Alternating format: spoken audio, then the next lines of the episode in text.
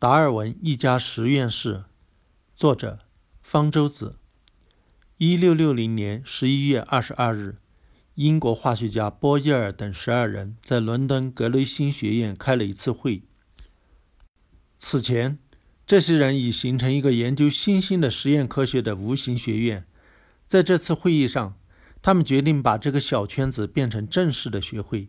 这个设想得到了刚刚复辟的查尔斯二世的支持，国王成了学会的保护人，因此就被叫做伦敦王家学会。王家学会是至今还存在的最古老的科学团体，相当于英国的国家科学院，其会员也就相当于国内所谓院士，而其实其学术地位比国内院士高得多。按照其网站的说法。当选王家学会会员是仅次于获得诺贝尔奖的荣誉，可以在名字后面牛气的署上 FRS 的头衔。FRS 是王家学会会员的英文缩写。人类历史上最伟大的一些科学家，例如牛顿、法拉第、达尔文、麦克斯韦，他们没有机会获得诺贝尔奖，却都是王家学会会员。王家学会代表的是英国的科学传统。而这个传统有时也能通过家族血缘来延续。从王家学会建立至今三百五十年，只产生了大约八千名会员，却有许多人来自同一个家族。会员档案中有一栏，即是记载其与其他会员的亲属关系。最显赫的是达尔文家族，从达尔文的祖父到达尔文的曾孙，六代人中代代都有人成为王家学会会员。达到十人之多。达尔文的曾祖辈默默无闻，修家谱要从祖父辈算起。他的爷爷伊拉茨马斯是当时的名医，连国王都请他当御医，但是他不去。他一边行医，一边研究植物学和发明各种各样的器械，还是个诗人，在诗中表达过生物进化的思想。不过，达尔文提出进化论，并非从他爷爷的奇思妙想那里得到的启发。伊拉茨马斯在三十岁时就成了王家学会会员，后来自己也搞了一个对英国工业革命起过重大推动作用的科学学会。为了走夜路时不至于摸黑，当时可没有路灯，选在月圆之夜聚会，所以叫做月亮学会。通过这个学会，他认识了达尔文的外公维奇伍德。维奇伍德是英国历史上最著名的陶器工艺家。由于发明了一种测量高温的温度计，维奇伍德在1783年当选王家学会会员。达尔文的爷爷能文能理能工，对女人很有杀伤力。两任妻子、两位情人，共给他生了十三个子女，活到成年的有十个。老大学医做解剖时，不幸划破手指，感染早逝。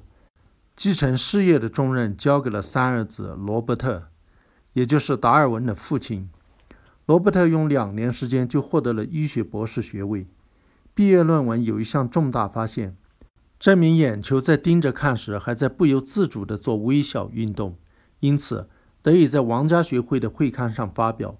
由于这个原因，再加上伊拉茨马斯的影响力，罗伯特不到二十二岁就当选王家学会会员。不过，这篇论文是伊拉茨马斯帮着写的，按现在的说法叫做包装院士候选人。此后，罗伯特果然也成为了名医，但是在科学上再无建树。他对科学所做的最大贡献是生下了达尔文。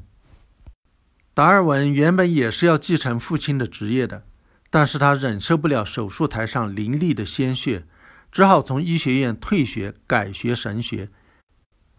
毕业后，作为一名业余博物学家，随贝格尔号环球航行五年，一路寄回国的大量标本，让达尔文还没回国就在英国科学界出了名，由业余博物学家成了著名博物学家。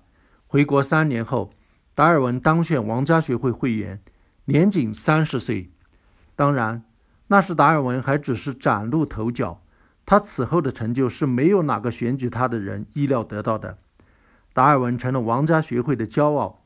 王家学会在1890年专门设立达尔文奖章，奖励在达尔文开创的生物学领域做出重大贡献的人。达尔文后来娶了舅舅家的表姐艾玛维奇，艾玛比达尔文大一岁。他们共生下了十个子女，其中有三个夭折。于是有一个流传很广的谣言称，由于达尔文是近亲结婚，其子女不是夭折就是痴呆或者短命。其实按当时的医疗条件，达尔文子女的夭折率并不算高，而他成年的子女也都身心健康，不仅长寿，而且男孩子后来都干出了一番事业，其中有三个当选王家学会会员。包括数学家、天文学家乔治、植物学家弗朗西斯，以及最早从事科学仪器的工业化生产的工程师霍勒斯。这三人全都被英王授予爵士，弥补了达尔文至死还是一介平民的遗憾。其中，弗朗西斯算得上是达尔文的学术继承人，和达尔文一起开创了实验植物学，为此，在一九一二年获得了达尔文奖章。达尔文的孙子的职业更为多样化，其中有名列世界高尔夫名人堂的体育作家、艺术家、诗人，只有一位从事科学研究，也就是乔治的儿子查尔斯。他师从卢瑟福和波尔，是著名物理学家，在第二次世界大战期间担任英国国家物理实验室主任。他在1922年当选王家学会会员，后来也成了爵士。达尔文孙子查尔斯的妻子是个数学家，这样的家庭成为科学之家顺理成章。他们的五个子女有四个是科学家或者工程师，不过其中没有人成为王家学会会员。达尔文家族第六代两位院士都是达尔文的曾外孙，乔治的外孙，生物学家理查德·霍勒斯的外孙，神经学家霍勒斯。这两人都是达尔文的母校剑桥大学的教授。达尔文家族第七代的名人中有历史学家、作家、音乐家，但是没有科学家。王家学会会员的传统可能就此中断。中国古人有云：“君子之泽，五世而长。”而达尔文家族连续六代，代代出院士，这样一个难以打破的传奇记录，靠的恐怕不只是祖先的恩泽。